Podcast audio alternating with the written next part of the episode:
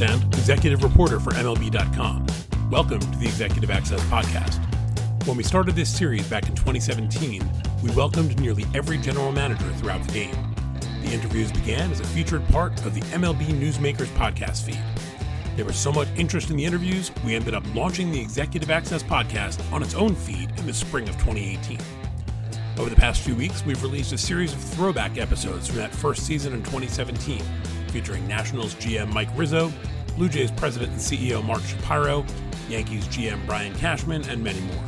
This week, we present three conversations with current NL West executives Giants President of Baseball Operations Farhan Zaidi, Padres General Manager AJ Preller, and Rockies General Manager Jeff Bridich. We discuss their beginnings in baseball, some of the mentors that taught them the business, and much more. As we wait for baseball to return, I hope you enjoy these 2017 conversations with Farhan Zaidi, AJ Preller, and Jeff Bridich. Farhan, how'd you land your first job in baseball? Uh, I might take up your whole tape on there explaining that, but um, Cliff Notes version. yeah, I was in grad school at Cal uh, in an economics PhD program, and um, uh, you know was always interested in, in, in baseball. Um, happened to come, come across the, um, you know, uh, uh, famous or infamous Moneyball book, uh, as you'd have it, and uh, uh, you know that really struck a chord with me as. Uh, you know, I mean, plenty of stories in there about people with unusual paths into baseball, people that didn't necessarily play professionally, um, people that brought different skill sets to the table. So uh, that kind of book really was my inspiration. I started sending around my resume um, and really, you know, got a little bit more active looking for a job in baseball. And, uh, you know, despite what I thought was casting a, a wide net, wound up being pretty serendipitous. Uh, that I just happened to chance one day up, across a listing for a baseball operations assistant with the A's, um, and uh, didn't know anybody over there. Uh, had no experience with the organization, just submitted my resume and crossed my fingers. And a few days later, heard from David Forst, and a week after that, I was in Billy Beane's office for an interview. So uh, it was very, very lucky set of circumstances, and I won't bore you with all the details. But yeah, that was uh, that was pretty much it. Now, given that Moneyball sort of sparked your interest in this, how surreal was it to be sitting in Billy Beane's office? Very surreal. Um, I, you know, I still I recall a lot.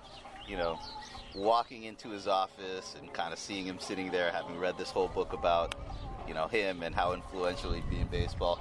I also like remember the moment he stood up from behind his desk, and he's a big guy. I don't think people right. fully appreciate that. You know, in my, you know, background, hadn't been around a lot of professional athletes, and so I still remember that feeling of thinking, like, man, this guy is huge. well, most people think he looks like Brad Pitt. So, right, you know. right. There's that too. I mean, I, I, you know, I wouldn't, I wouldn't uh, say and have him here that I was like struck by his handsomeness, like but uh, definitely just the surrealness of being in his office, and uh, and actually it wound up being a, a, great interview, and, and we hit it off really well. But uh, yeah, surreal is exactly the right word for it you'd held a few different jobs before landing with the A's, including a position in the fantasy sports division at the That's Sporting right. News. Did you ever dream when you're working in fantasy sports that you'd have a chance to actually run your own baseball team? Uh, no, uh, you know, it was an aspiration, but um, you know, being a numbers guy, if you had asked me to handicap the odds, I wouldn't have gotten too carried away with the chances. Um, but uh, you know, I'd worked at a management consulting firm and this fantasy sports company, which I had a great time at, that was really the closest access that I could get to working in sports. And so uh, I did that for a year and I wound up going to grad school after that just because the path to a team seemed a little too difficult and distant. You once said, quote, it always seemed to me that to work at a baseball front office, you had to have played the game at a high level or been a scout or a coach. It didn't seem like a career you could access from a business background. As you look at the landscape now of GMs, I believe Jerry Dipoto is the only one of the 30 general managers right. who actually played Major League Baseball. Right. Why do you think more former players haven't gone the route of front office career after their playing days? Um, I think some of it is just that the job of general manager has changed. I mean, baseball's become such big business now that I mean, some of the skill sets you get from other careers and professions have, you know, brought a benefit. I mean, what, what what's very clear is that people that play the game at the highest level are still very influential in the decision making infrastructure of a lot of front offices. They may be special assistants or vice presidents of you know player personnel, uh, different kind of titles. But the GM title now comes with you know a lot of administrative and management responsibility, and, and maybe that's why you've seen a little bit of a trend with that particular title towards people with less conventional baseball backgrounds. You mentioned that you were a big baseball fan ever since you were a kid. You were born in Canada, raised mostly in the Philippines. How did you first become a huge baseball fan? Uh, it's funny. My, so my parents didn't know anything about baseball, so they weren't, um, you know, they didn't put a baseball head bat in my hand when I was three years old or Right. anything like that. No story like that. It was actually a family friend of ours um, who uh, had happened to have gotten their kids involved in little league baseball, and um, you know, one day my mom was just talking to her, and she was like, "Hey, we should bring your kids too." So that was kind of how I first started playing, and then once you start playing, you catch the bug, and you know, start. Uh, following it to whatever degree you can whenever it's on TV, you know, coming to the U.S. for summer vacations and buying up baseball cards and, and all that kind of stuff. So that's really how the fandom started. But yeah, certainly wasn't really surrounded by it sort of family or friend wise growing up. Was it was it hard to follow it in the Philippines? Yeah, no, it, it really was. You know, it was a big, you know, growing. there MLB.TV yet. Yeah, right? exactly. Some of that internet access stuff hadn't quite crept up, but uh, I would, uh, you know, it was a big deal for me to be able to buy the USA Today. I mean, it was the international edition, which didn't have quite as much baseball coverage as uh, uh, the domestic edition, but you know, I would save up my allowance and once a week, uh, you know, go out and, and, and buy the USA Today, and I would, you know, try to get it on you know Monday because because the Monday paper would have both the Saturday and Sunday box scores, or you know some days I would get the Tuesday or Wednesday versions, which had the NL and AL Yeah, statistics. anybody so- who played rotisserie baseball exactly, in the 80s knows exactly. So yeah, I, I really had to strategize about which days to buy the USA Today with my allowance, and you know, so that that was the kind of way, you know. And one year, uh, I think it was like the, in 1985, I was like nine years old. I bought the uh, baseball encyclopedia for the first time, and that poor encyclopedia had to last me about three or four years. So, uh, you know, my my my stat database was about two or three years behind before I finally got another one. But yeah, had to follow it in those ways that seem very antiquated now. When you think about now how people can get access on their phones at their fingertips every day, it's amazing to think that you had to wait until Wednesdays to get the National League stats, right? I mean, that's people think that's a really foreign concept, but that we really did that. Oh yeah, I mean it's funny. It probably, um, you know, it comes up in front offices a lot now. All of your stat databases are updated in real time, and there was probably some benefit to having databases that only updated once a week or every two weeks because it kept you from going crazy over these small sample sizes. Right. You know, so it was a little bit of a technological safeguard against overreacting to things. But uh, but yeah, no, I'm I'm jealous of kids growing up now and the access they get. Billy once famously said of you, quote, I'm more worried about losing him to Apple or Google than I am to another team. Have you ever thought about taking your talents to another industry?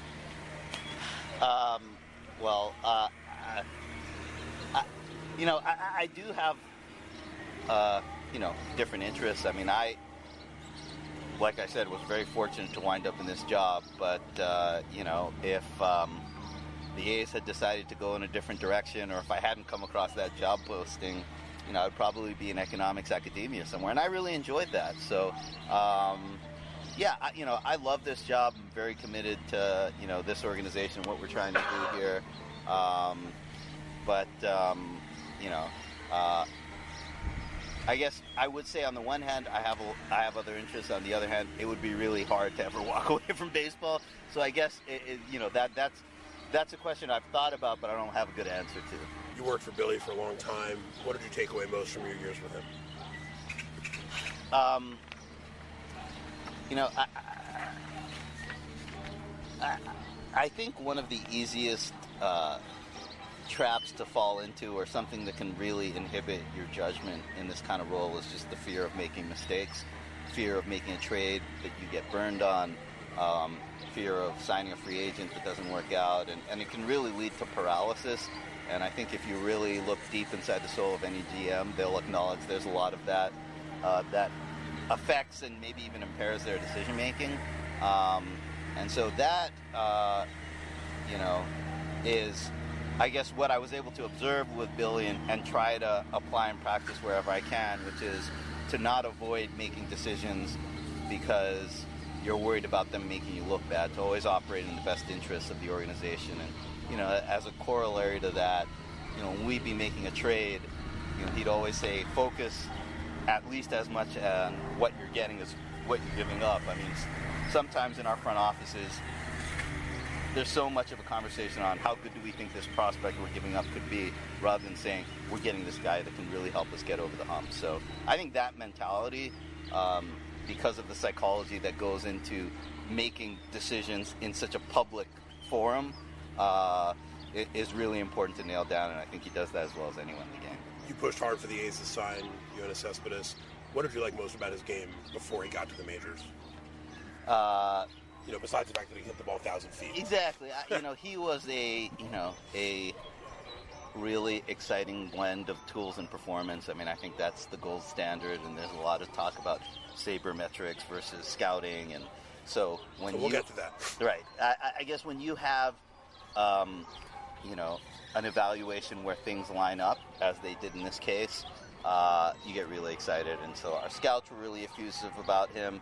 We did a lot of uh, analytical work on his track record in Cuba. We broke down our scouting reports and really tried to parse out, um, you know, how our tool grades compared to major league players. Um, and so, yeah, everything everything lined up. And again, you know, in a market like Oakland, so much of the issue is just access to talent and who will come and play there. Uh, and you know, so I guess it was a combination of tools, performance, and a willingness to sign with us. right. We've seen players come from all over Latin America and a lot of different Asian countries at this point. How much untapped baseball talent do you think there is still out there around the world? It's a really good question. I mean, I, uh, you know, despite my background, this might come as a bit of a surprise, but have been a little bit bearish on baseball globalization just because uh, I think it's really hard to expand into countries where other sports are clearly ahead. And you know, when you're the second or third or fourth sport in a country, particularly in a smaller country, you're just not going to get the public's attention. You're not going to get the best athletes to be playing that sport. And so, historically, I mean, in general, I've been a little bearish on that. Now, you know, with the World Baseball Classic this spring and seeing, you know, how, you know, it really took international baseball to another level that we haven't seen before, you know, I think I have to rethink my stance because uh, it created a lot of excitement, um, and uh, you know, and every time you get a story like Team Israel, which you know might not be, you know, a country you associate with baseball, but uh, when a country, when a team like that can capture its country's, you know, imagination and, and do some exciting things, then you've opened up a whole new market. So. Uh, I think I'm, I'm more bullish on it now than I've been in the past. That was Giants president of baseball operations Farhan Zaidi, who was the GM of the Los Angeles Dodgers when we spoke back in 2017. Now, here's Padres general manager AJ Preller. AJ, how'd you land your first job in baseball? Uh, I mean, actually, I started with an internship with the Philadelphia Phillies while I was still at college, and you know, I did uh, did the internship and, and then went back to school for my senior year at Cornell, and that led to a uh, to an opportunity with the Arizona Fall League, working in baseball operations with Frank Robinson and Steve Cobb, and uh, that was probably my first taste of, of baseball operations. You went on to work in the commissioner's office after that uh, for several years. Some people I've spoken to who who also worked in the commissioner's office said there was no better training ground for learning the game and how the business works. Uh, did you think that there was a chance you'd have a career working at MLB for a career, or did you always want to get involved on the club side? I mean, I think honestly at that point in time, I think it was more just about any experience in baseball was, you know, it was basically a, you know, a dream experience and a dream job. And I think, you know, for myself, I was from New York, and I think an opportunity to go back to New York, live there, uh, work in, you know, like, you know, work for Frank Robinson, a baseball Hall of Famer. Um, you know, he was a phenomenal boss. He's, you know, became a great friend. Definitely, you know, a, a big time teacher for me. Um, learned a ton from him. And then, you know, at the time too, Sandy Alderson was there, Paul Beeston was there, Rob Manfred was there, Frank Coonelly was there and the list goes on and on. Um, you know, Brian Small, different guys that I, that you know he had an opportunity to start to realize, you know, all the different areas of baseball operations that you know the game behind the game and some some, some things there, and learn from some really great people. So it was a it was a pretty tremendous, you know, improving ground, training ground, uh, and definitely a learning experience. And really at that time, I was I was really just focused and just enjoying just every day going to work there, and you know, I, you know, and uh, you know, whether it led to opportunities or not, I was really appreciative of the opportunity to be there. You and Jon Daniels were fraternity brothers, were roommates at Cornell. Did you guys ever imagine back then you'd both be general managers in the majors competing against each other? no, I don't. I don't think you know. Honestly, I, I think you know the uh, you know ever think you could aspire to be a general manager. You know, there's only 30 of those jobs in the game, so I think it was really you know from my standpoint, I, I was clear from the beginning. I wanted to you know see if you know see if you could stay involved in the game and, and work in baseball. That was going to be the path that I was going to try to do. You know, while I was at college or um, you know you know leaving college. For JD, he went out into the business world first, and you know when I was doing my experience at the fall league and then at Major League Baseball, uh, I don't think he was all that happy working in the business world. And you know we were constantly obviously staying in touch and I think spending more time talking about baseball anything else going on, and just encouraging Jon that you know at that point in time there's opportunity, and you know ultimately, you know if you have a you have a dream and you have a goal, you know you know go for it and see what happens. That led to a you know a situation for him, an opportunity with the Colorado Rockies, and obviously he took that and ran with it and led to a lot of success for himself. Right now, you look around the league and front offices are loaded with Ivy Leaguers uh, various positions. Aside from the obvious education that you all received, do you think there's a reason that front offices have skewed that way in recent years? Yeah, no, I mean, I, I think, you know, I, I, really do honestly think, I think, um, you know, good people come from all different backgrounds. So I think, you know, from, from my standpoint, when we're looking to hire and we're looking to, you know, get people that are, you know, that, uh, that, that potentially, you know, we think are going to be impactful employees for the Padres, um, you know, there's all different, all different areas of, you know, all different ways, you know, things you look at in terms of background. And maybe, you know, maybe education, it may be, you know, in terms of, you know, the different experiences that people have from whatever school they went to. But honestly, it's, it's playing background, it's just general feel, it's business background, it's you know, ability to read people. There's a lot that go into it.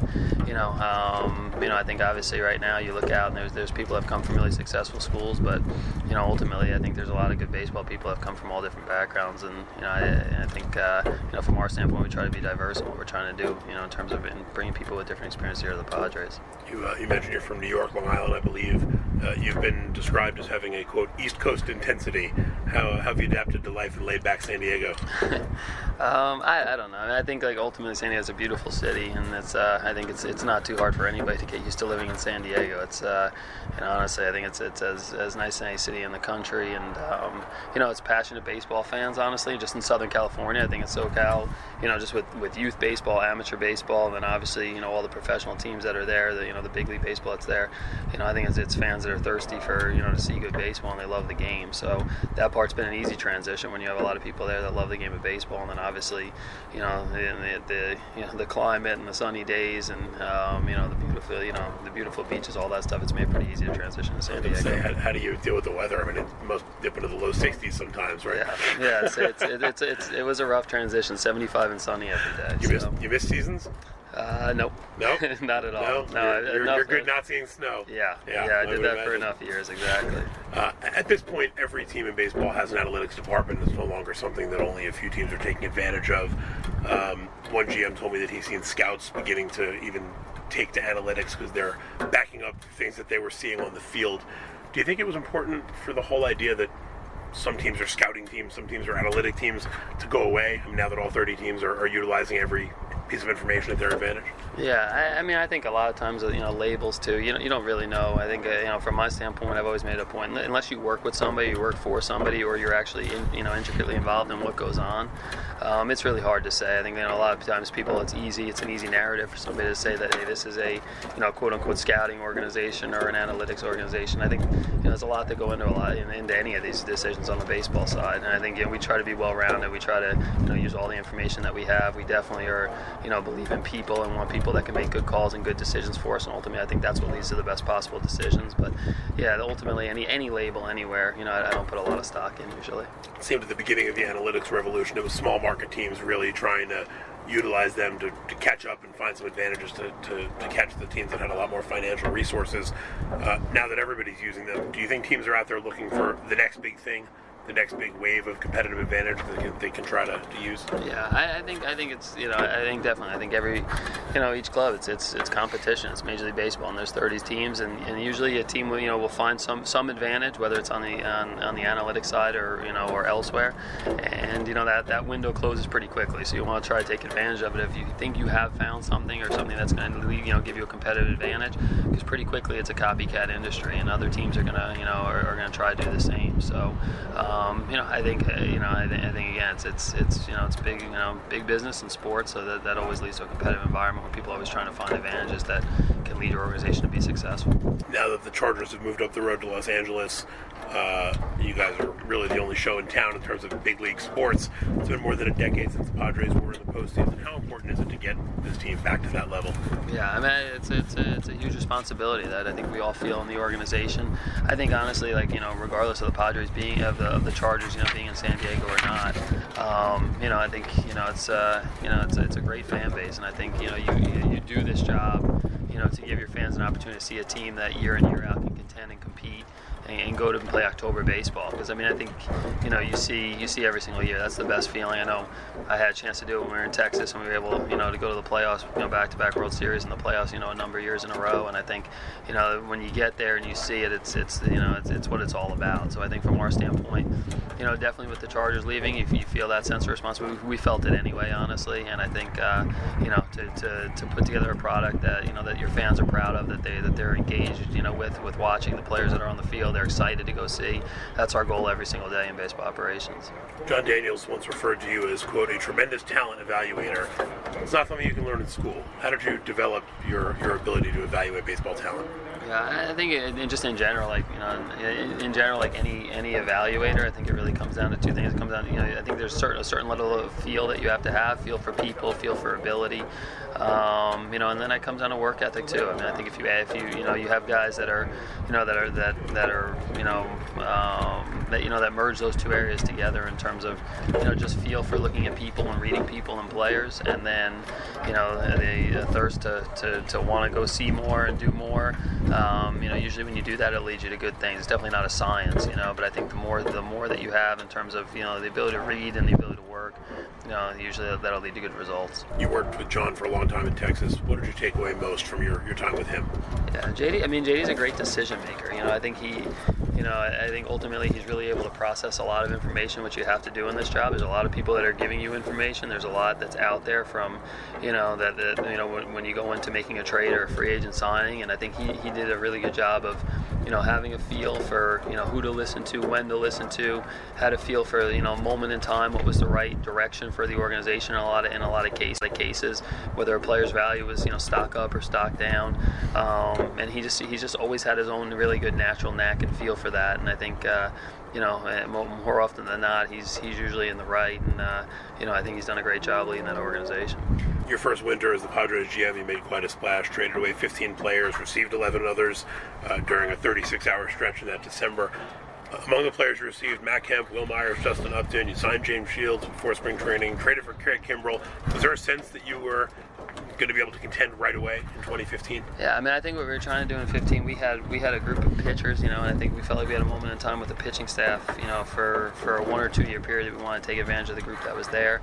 And quite frankly, when we looked at it, and we, we, we looked at different paths and different avenues of what to do, you know, we felt like from a value standpoint, potentially moving those pitchers, we weren't gonna, you know, we weren't gonna get what you know what, what we felt like we needed in, toward, in terms of moving them. So we went the other direction and talked about, you know, what if we added around those pitchers and you know and move some players, you know, some some some prospects. Some guys are going to end up, I'm sure, coming back to be good players. Some guys may end up being more fringy guys. But I think we felt it was twofold. One, like you know, a chance to go look out and contend over the course of more of like a midterm type, you know, you know, type look and a, a one-year, two year period. And we knew, I think, quite frankly, even if we had you know, talked about winning, potentially we could turn those players back around and have value. And I think overall, you know, when I took the job, it really goes down to can you can you have you know enough depth, enough quality players, enough you know length in your system to, to look out and have a four, five, six, seven, eight year run. We talk about waves of players that are coming. There's a lot of different ways to get there. You know, and now as, as you go into year three, you know, we feel like we have one of the stronger farm systems in the game of baseball. We feel like we're set up to have success down the road probably didn't do it in a traditional sense of you know I think what, what you know what, what, what some clubs have done the last few years in terms of how to get there. Um, but part of that was you know take a shot with some of those players in the 15 season, see if we can win, excite you know excite the fan base a little bit. Um, you know, and if it didn't work out, you could always go down a different path. And I think you know that's what we saw with some of the other deals we since made after that with the Shields trade, the Kimbrel trade, etc. How do you feel about the overall state of the farm system? And is there one guy who people may not have heard about, may not have gotten as much press as some of these others, who people should keep an eye on? Yeah, I, I think you know again, like I think um, you know from our standpoint, you you know I, I, think we've our scouts have done a really good job of you know for whether it's through a lot of different vehicles, whether it's through trades, whether it's through the international you know signings, uh, you know the amateur draft. I think of giving our player development staff, you know, a lot of talented players. And I think the one thing we feel strong about is we have we have quality depth, and we have numbers, you know. So, you know, again, like it, I don't like to get into hey, there's you know anointing one guy and saying sure. it's going to be this one guy. I think from from our standpoint, you know, just knowing from experience, you know, and you know, dating back to the Texas days, you know, at that point in time, we signed a lot of players there that we felt like were interesting, had tools, had skill sets that we thought would translate, and you didn't really know whether it was going to be Odubel Herrera, Rougned Odor, or Jurickson Profar, or Martin Perez, or which guy was going to break through and, you know, become, you know, exactly what level of Bigly or Nomar Mazara. You kind of have a sense, you know, but it was like there were enough quality players there at the time that we felt like, all right, we're going to have a lot of options and give your general manager a lot of options. I think that's what our scouting department has done for you know for, for us here in the last year or so is the build up. We're, we look at it and you go on the backfields and you see those guys play and we've got you know we've got a lot of shortstop depth. We've got a lot of you know athletic outfielders. We've got some big bats. We've got a lot of power arms. Uh, we're starting to get some left-handed pitching and I think when you look around, you know you give your general manager organization options. You know and and uh, I think that's always that's always a good feeling when you sit in this chair for sure. That was Padres GM AJ Preller. We now turn to our conversation with Rockies GM Jeff Bridich. So, Jeff, you caught and played outfield at Harvard, uh, where you were a captain as a senior. How did your playing experience in college help you as you moved into a front office role? uh, the ability to understand uh, struggle and disappointment and having to persevere. Um, being a, a very average college player, um, you know, and and um, and having to um, do that at the same time, uh, trying to achieve academically at a very uh, at a very challenging institution.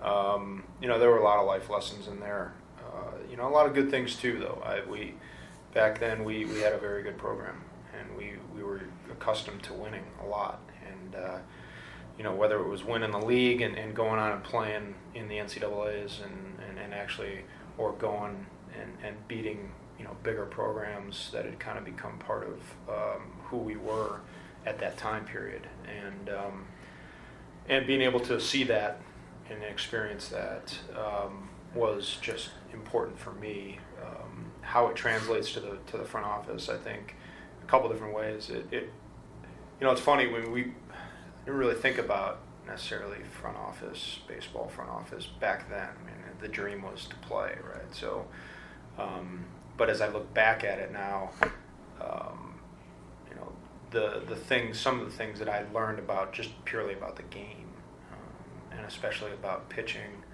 um, and some of the intricacies of of that, because uh, I, I came from the Midwest. I mean, we played a lot of baseball, but we didn't play certainly as much baseball as the guys on the West Coast, the guys down in Texas, the guys down in Florida. So there were a lot of things that I that I had to learn, and, and I did that in college, and, and I, I hope that you know those things stuck with me in, in terms of what is important to uh, to create winning baseball yeah, there were probably some months in Wisconsin where baseball wasn't really possible. I grew up in New York; we had yeah. the same thing. Yeah, pretty cold. Uh, you uh, you characterized yourself as an average college player. Yeah. You said the dream for all of you is to play. Did you did you think there was a chance that you'd be able to pursue a professional career? Yeah. By the time I got to my senior year, I mean, I think that the writing on the wall was pretty clear. Um, you know, at, by the very end of it, it was you know flashing neon lights, crystal right? clear, crystal clear. Uh, so, but yeah, I mean, you have that. You know, you, you grow up having that dream. If you if you truly love the game, I think the way that we do in this industry, you, you know, I think it's natural and it's probably it's almost universal that, that you, you grow up thinking, yeah, you know what, why not? Why wouldn't I want to continue this and do this as long as I could possibly do it? Um, I think the realist in me, you know, came to the forefront certainly by senior year, and probably in the back of my mind even before that, knowing seeing other people get the attention um, of scouts or just play better than me, you know, just some self evaluation skills. Um, and so, um, you know, and that's okay. I mean, it was it was tough at the time, but you know, just like anybody else, you pick yourself up and you move on. And, and honestly, going to and and experiencing an institution like you know like Harvard, it, it, it gives you some perspective. Um, if you're not in awe at some point of the people around you, uh, you're probably not paying much attention, right? So, um, you know, it. Uh, but at that time, it uh, you know kind of at you know at that senior year, uh, sometime in there, it was okay. So what what's next here, and how can is there a way to make baseball a part of what's next? Speaking of that, several GMs that I've spoken to started other careers after college, and then decided to jump into baseball. Did you know right away that you wanted to find a career in baseball? Not really. Um, I had uh, you know teaching, coaching, part of my family, large part of my family. My father um, is a career you know high school teacher and a, and a football and baseball coach. Um, 45 plus years at doing it. Uh, my brother now in uh, in Chicago at Loyola Academy is a uh, is a teacher and a coach, um, head of the baseball program there. So um, that was kind of a possibility for me, or or so I thought, and um, and through a couple conversations, um, kind of organic, not necessarily you know thought out or planned out. It was okay. Well, if if I, I feel good about having that. I could go back to Wisconsin. I could do the, the teaching and the coaching thing. But what what else? If if in the game and um, you know, it was literally just sending out um, resumes and trying to make connections. And I got lucky, to be honest with you. I think I was fortunate to get uh, an interview for an internship in the commissioner's office, and I was lucky to be offered that job. I don't think I did anything overtly special or, um, you know, off the wall or memorable. I, I, think, you know, I just I just got lucky and I.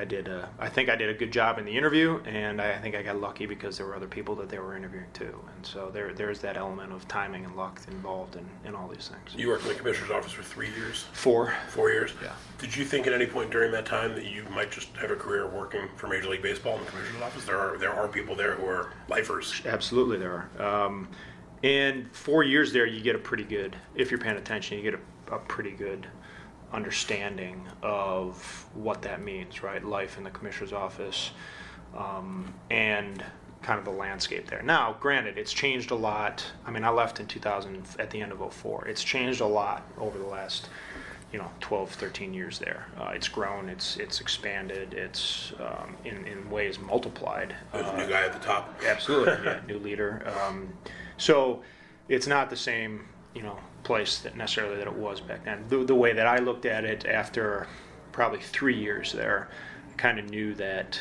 um, maybe my expectations for myself, my hopes and dreams for myself, if I were going to stay in this industry, probably were not going to be met or be able to be met in the, in the commissioner's office. So I started to brainstorm, and I, you know, did okay. I need. Th- so there was that.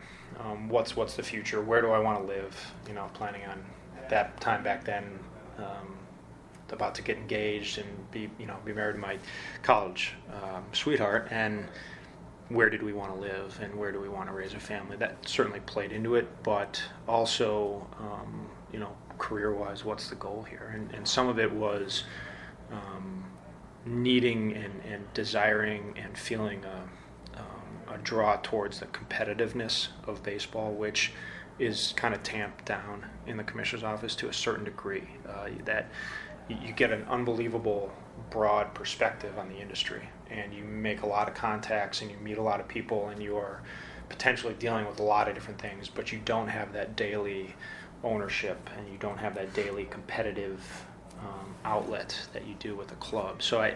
I felt like I needed that um, if I was going to try to continue in this industry. And then I was running a parallel course. You know, you brought it up you know other guys going elsewhere and then coming into the industry. I was you know if I can't stay in this game, if it's if an opportunity with a club is not in, in the offing for me, then you know I was going to go back to school and, and get an MBA somewhere. Um, and so running that parallel course as well at that time. You move on to the Rockies front office, and over the next decade, you hold jobs in minor league operations, player development, among others. Was as you made your way through that, Did you have your eye on eventually becoming a big league GM? Uh, at the time, way back when, 04, 05, not not really. Uh, I don't think I I don't think I knew enough back then, to be honest, about the job. Um, uh, I, I I was very interested in, in seeing it firsthand, and um, and Dan O'Dowd certainly did an incredible job with me, um, as well as with others down line. I mean, there's a there's a tree um, there's a tree there that, that kind of stems from from Dan and the Rockies um, over the course of the last decade. So he did a, an incredible job of me in, in, in terms of showing me, you know, the ropes and in over a long period of time, but just kind of exposing and um, and uh, you know letting me let me be involved in that sort of in that process. So over time, it, it became clear that it was something that I felt like I would I would hope and and you know I could do that it's aspired to do. Um, felt like over time, if I learned some lessons and I and I over time gained some experience that, that I might be positioned to to be able to do the job. But coming into it initially, it's not like it was a um, you know it's not like it was the I just wanted to get more experience and do a good job at whatever I was asked to do at that back at that time. You mentioned Dan. You worked for him for a long time. Mm-hmm. What did you learn most from him? Um, I think um, well, there's a lot of there's a I mean we spent a long time together, so there was a lot of things. Um, if you ask me one, the one thing, um, I think the the scope of the job, the responsibility that you feel to the the organization at large. You know, it's uh, um, it's it's not easy. You know, it's a very um, the, the scope is large and uh, and it's a it's a people game and there's a lot of people involved and um, and the more you know the more intimate connections you can develop with those people over time or try to maintain over time um, it's uh, it's it can be key to how well your organization does and um, you know the other th- I think the other thing is Dan always was pushing the envelope um, he was pushing the envelope and, and trying to you know make sure that people weren't kind of sitting on their laurels or um, comfortable already. He always wanted to kind of push you into a, a zone of uncomfortable, um, uh, you know, uncomfortableness, for lack of a better word, and, and, and that was to grow. You know, it was to grow the organization. It was to grow you as an individual. Um, and I think he, he did that well. Did you always envision he would become a big TV star someday? I can't say that I did, but you know, I don't, I can't claim I have an eye for TV talent. So. Baseball talent, maybe TV talent, not so much. Uh, I've noticed teams are loaded with Ivy leaguers in their front offices these days. Aside from the obvious education that you all received, which we know is excellent. Mm-hmm. Do you think there's a, a, reason that, that that trend has taken place? I don't know. I, you know, the way I honestly, the way I look at that, you know, you know, college was something I did for four years a long time ago, right? And um, there are a lot of great non Ivy League executives, just not just in baseball, across other sports, across other industries that are very successful at what they do. There are a lot of Ivy League executives that are very good. There are a lot of Ivy League executives that you know or executives with Ivy League educations that, that, that don't do a very good job. It, I, I don't, you know, it's not like, and I, it's tough for me to speak for the other guys that went to Ivy League schools, but I don't show up every day saying, okay, I'm a, I'm a Harvard educated executive. It's, it's something I did a while ago. Did it, did it challenge me at that time of my life to, you know, in ways that I had never even come close to being challenged before? Absolutely. Did I, as I said earlier, was I in awe of the people around me at times because of their abilities and their skills and their intelligence level? And did those people push me? Absolutely. Um, did I grow up a lot because of coming from Milwaukee to Boston? You know, somewhat sheltered 18 year old kid going to um, a big city and living there and and experiencing you know some of the things that the East Coast has to offer. Uh, yeah, so th- there was a lot of growth there over those four years, and and at a place like that, is it special growth potentially? Um, but you know, that was a long time ago, and so there's there's a lot of time between then and now to either continue on that path and, and try to make good on that and be as good as you can possibly be. And there's a lot of time to screw it up. Um, so uh, I, would like to say that, um, you know, I think there's a lot of truth uh, to an Ivy League school being on a resume, giving you potential looks and getting a foot in the door. Um, but I think after that, it's it's all on the individual, and you got to own that. What are the challenges of building a team that plays at Coors Field? A lot, most of them are similar to any challenge at any place. Um, for us, it's uh, you know, as we've talked a lot about before. It's uh, the versatility, positional versatility with our position players. It's depth, depth of players on your roster, depth off the roster, guys that are developing and, and waiting, kind of waiting in the wings, and can take the ball and, um, to use a football term, take the ball and run with it when they're given the opportunity. Um, you know, pitching, we you know we've we've made a commitment to kind of flood our, our process with pitching and try to do so in, in as many different ways as possible. Um, and that doesn't necessarily mean that that we're interested in taking all comers. It's it's a little bit more specific and and uh, intentional than that. But um, you know, increasing and, and maximizing our athleticism in addition to that as much as we can, knowing that pitching and defense ultimately, in my opinion, humble opinion, lead to championships um, or direct you towards championships. So, um, you know, uh, all those things, um, not so unique in other places, but um, or or in comparison to other places, but uh, for us, it's uh, you know that the some of the smaller things about playing at altitude that are part of our reality uh, come into play more often than they would at other places. So rest and recovery, um, you know, the grind of, of a full season, uh, six month, hopefully seven month season, doing you know doing that there, it can you know it, it forces us to at times make different decisions maybe or think about things, consider things that other organizations don't have to and that's okay. I mean, that's just part of who we are. Um, but we have to all those other things that I just talked about. You know, we got to make sure that those are in in good shape and in good order, so that we can adjust on the fly, or that we can address some of the you know fatigue or um, you know some of the other issues that come up at times from from playing in altitude. I mean, every team has its own challenges in some Absolutely. aspect or another. You think about Absolutely. the teams in New York; they have to consider how a player might handle the media pressure or, Right. or that kind of thing. So it's playing. it's just you know, a matter of hitters. different- Yeah, hitters for for ages, right? Hitters hitting in you know Seattle or San Francisco Right. or San Diego Versus New York or Baltimore, Huge right. ballparks, you know, where those those ballparks that tend to favor pitchers. Um, you know, hitters got the same complaints at times there that pitchers do with us in Denver, right? It's you know, and so every yeah, let's just look at what you said. Every team's kind of got its unique little things that it's got to it's got to address and it's got to tackle and it's got to become experts at.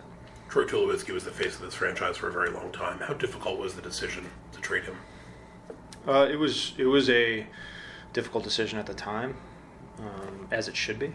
I think you know when you're when you're talking about a player of his caliber, um, somebody that had been drafted um, by the organization, and our you know Billy Schmidt and our, our guys did a great job in terms of knowing who he was as a player, and uh, and saying yeah this is the guy that that uh, is the right pick you know for us as a as our next shortstop and.